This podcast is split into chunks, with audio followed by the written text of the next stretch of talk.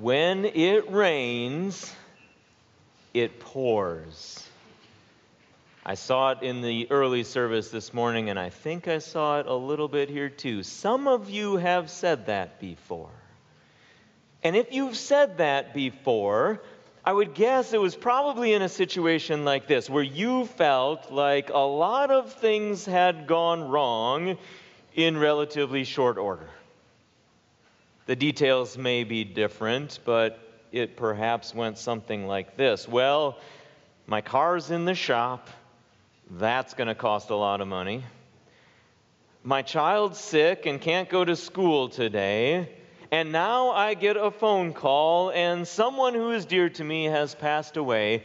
And the frustration and the exasperation gets all summed up in when it rains, it pours. There have been times when I was going through life just fine, but now everything's sad, difficult, challenging. But raining and pouring isn't necessarily all bad, is it? I know there are a lot of people gathered here today who have been in Tucson for a long time. And you may have noticed lately, at least, that it's been hot and dry. But the last few days, it's felt a little different.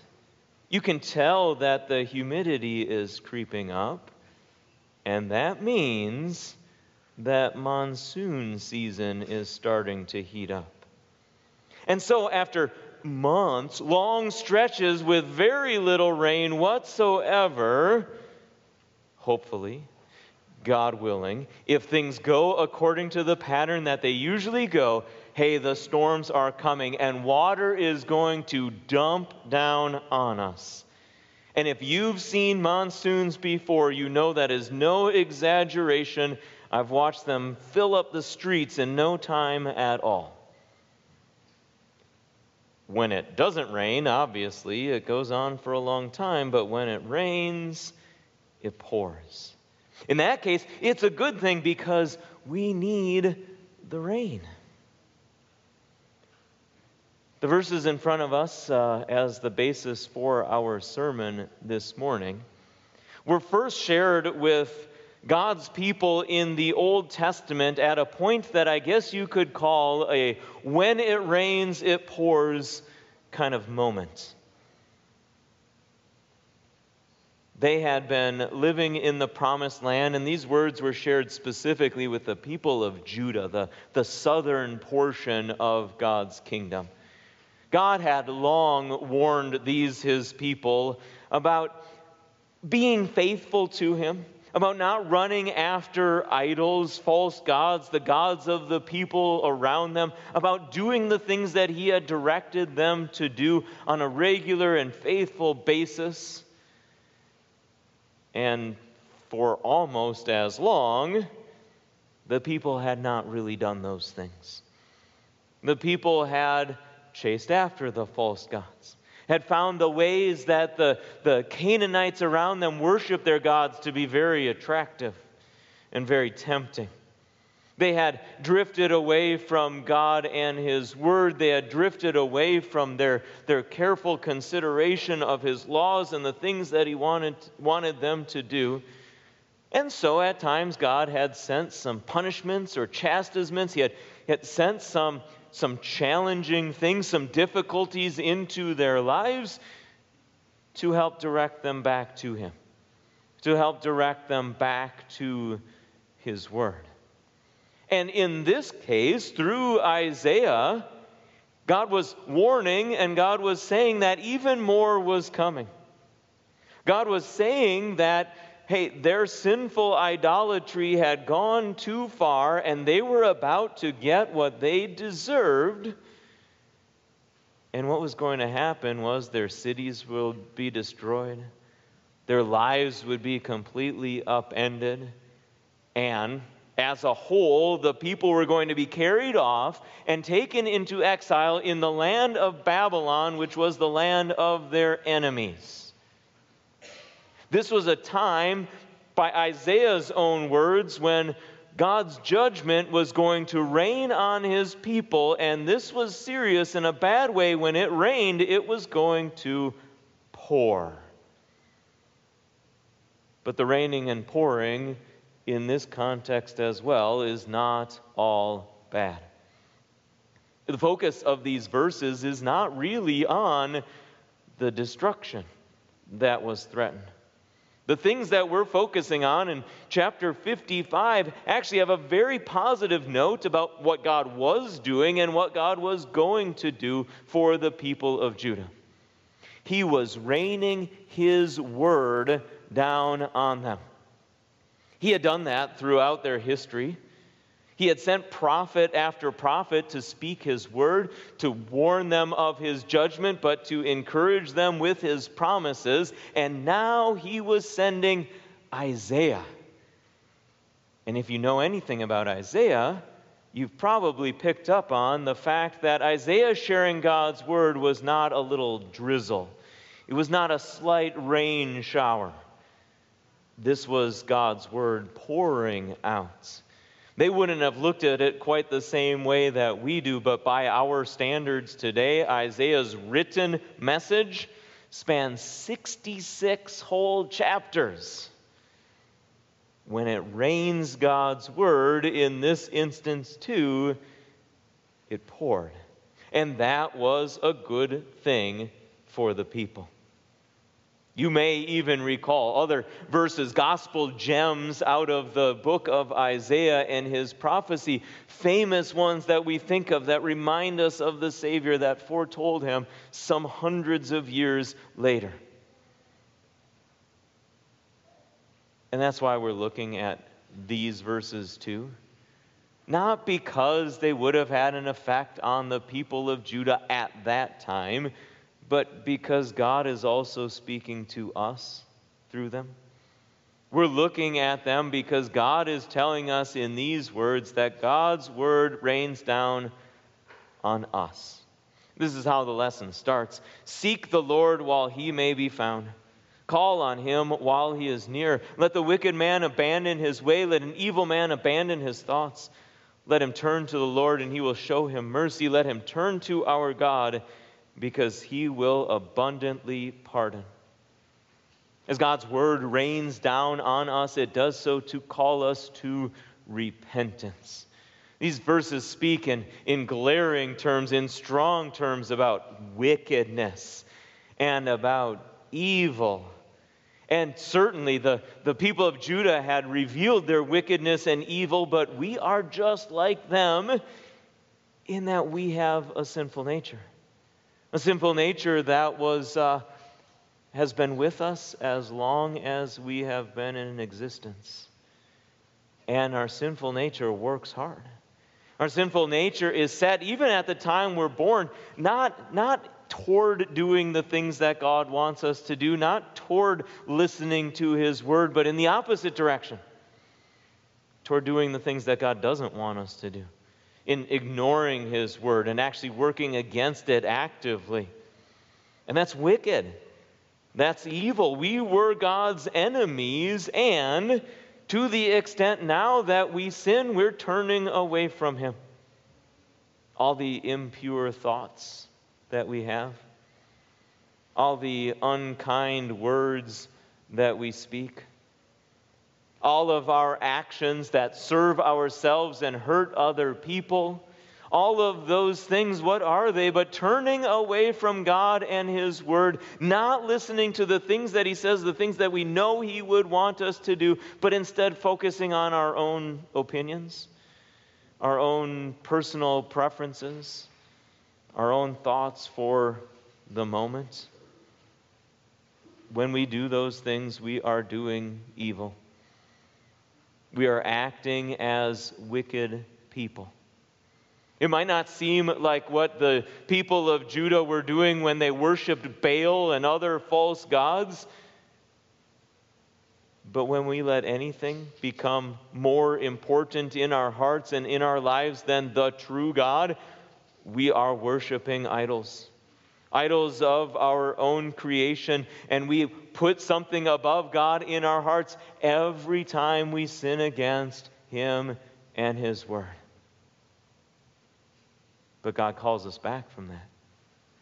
He says, Seek the Lord while he may be found. Call on him when he is near. And, and maybe it doesn't seem obvious at first, but this is talking just as much about God's word as the rest of our verses. Because the time that God is near, the kind when he, or the time rather, when he may be found, is when his word is being preached and when his truth is being taught. We can't go out in the world and figure out who God is or understand what he has done for us. We wouldn't know what God is like we wouldn't know how we stand in relation to Him except that He has told us. Just think about how many wicked people are out there in the world who have no idea how wicked they are. They don't know that there's a standard, a perfect standard that God has set. They don't even know that there is a God who cares about their lives whatsoever. But for us, God has rained down His word so that we do know this, so that we do realize this, so that we are called to repentance, to turn away from our evil and wicked ways and to turn to God. And as God's word rains down on us, it does so to show us His ways. He says, Certainly my plans are not your plans, and your ways are not my ways, declares the Lord. Just as the heavens are higher than the earth, so my ways are higher than your ways, and my plans are higher than your plans.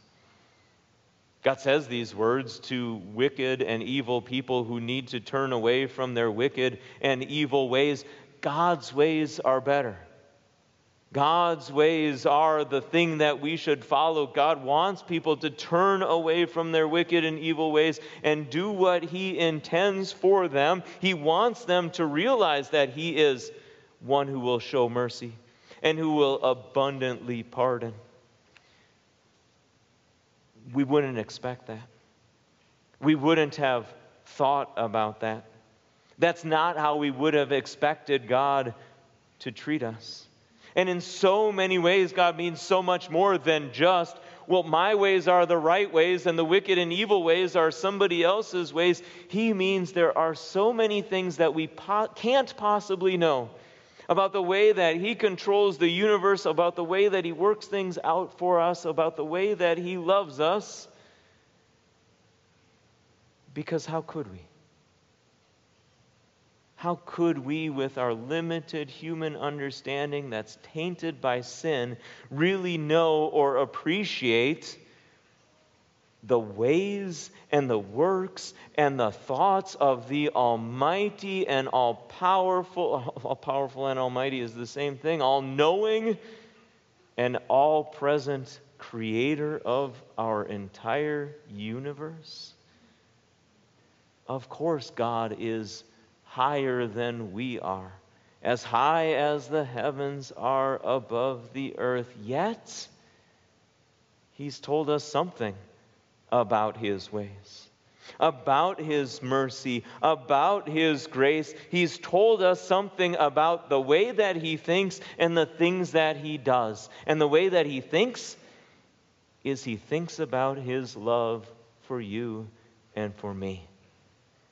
And what he has done is he has sent his only eternal Son to be our Savior. He sent Jesus to walk in our shoes, to live in our world, to take our place, but to do it perfectly.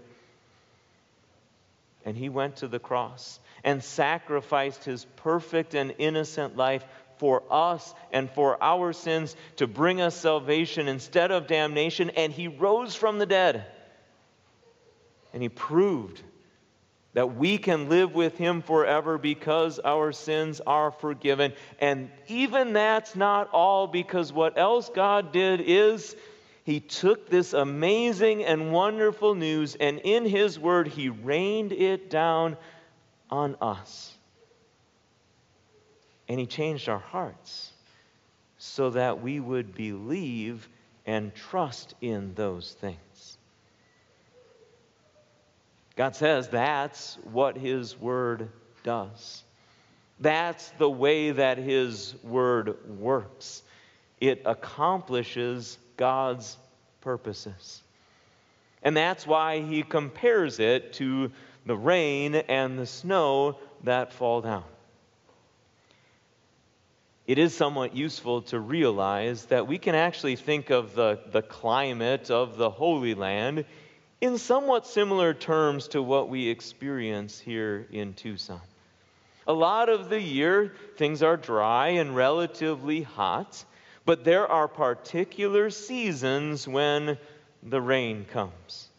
And when the rain comes at the right times and in the right amounts, then the people of that time would have been able to grow their crops and they would have had a, a, harvest big enough to feed themselves for that season and to have seed that they could use for future planting. And they knew, they recognized that this was a gift from God, that He sent those rains, and they accomplished that purpose on their behalf. And God says, My word is just like that.